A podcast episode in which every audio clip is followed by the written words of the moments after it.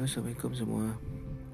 Cerita Bapak Rantau kali ini uh, aku mau bahas tentang pandangan orang ketika melihat uh, seorang bapak mau merantau meninggalkan anak istri.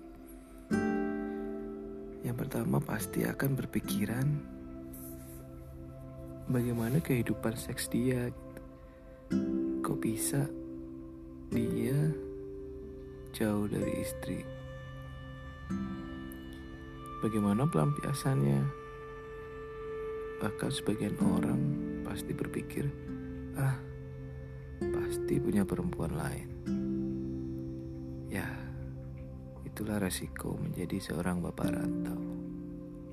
Tapi yang pasti, gak semua orang yang aku tahu bapak rantau seperti itu. Ya, kita ambil positifnya aja sih.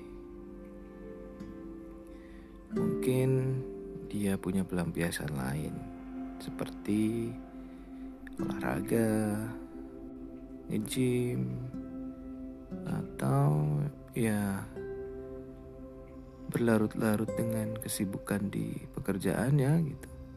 Jadi mungkin udah gak ada pikiran lagi tentang seks gitu ya.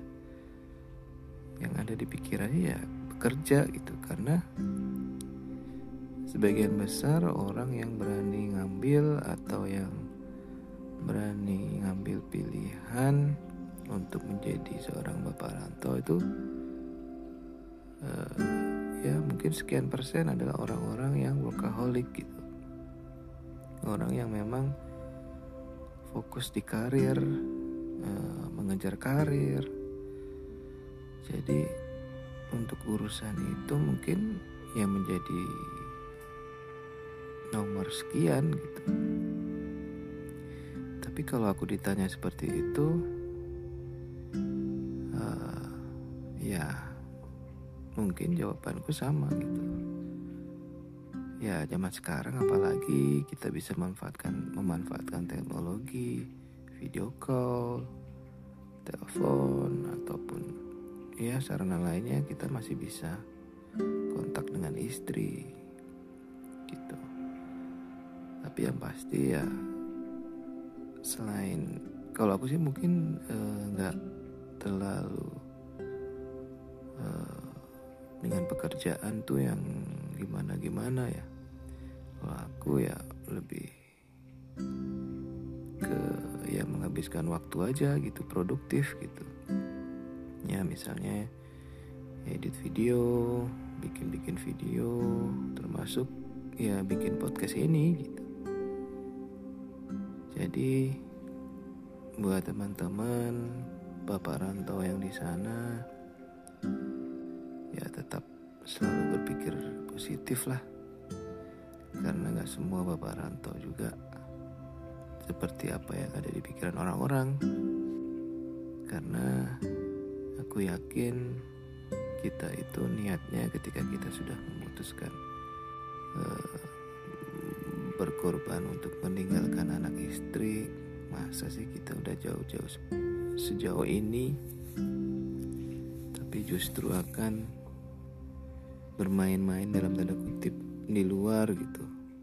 Padahal niat kita untuk bekerja, untuk dibela-belain, untuk jauh dari anak istri itu sudah butuh pengorbanan hati, sebuah mengorbankan perasaan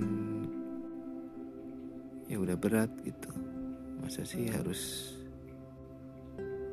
dalam tanda kutip itu tadi bermain di luar sana gitu. Ya mungkin terlalu ini ya, terlalu naif banget gitu, tapi ya ya aku yakin masih ada gitu bapak-bapak rantau yang masih jalan pemikiran itu masih seperti itu, masih ada. Nggak semuanya bapak rantau yang ada di pikiran orang itu negatif, nggak semua sih. Masih ada sih yang bapak-bapak rantau di sana yang masih berpikiran lurus. Jadi buat teman-teman, ya kita nggak tahu ya namanya kehidupan orang. Kita harus selalu berpikir positif dan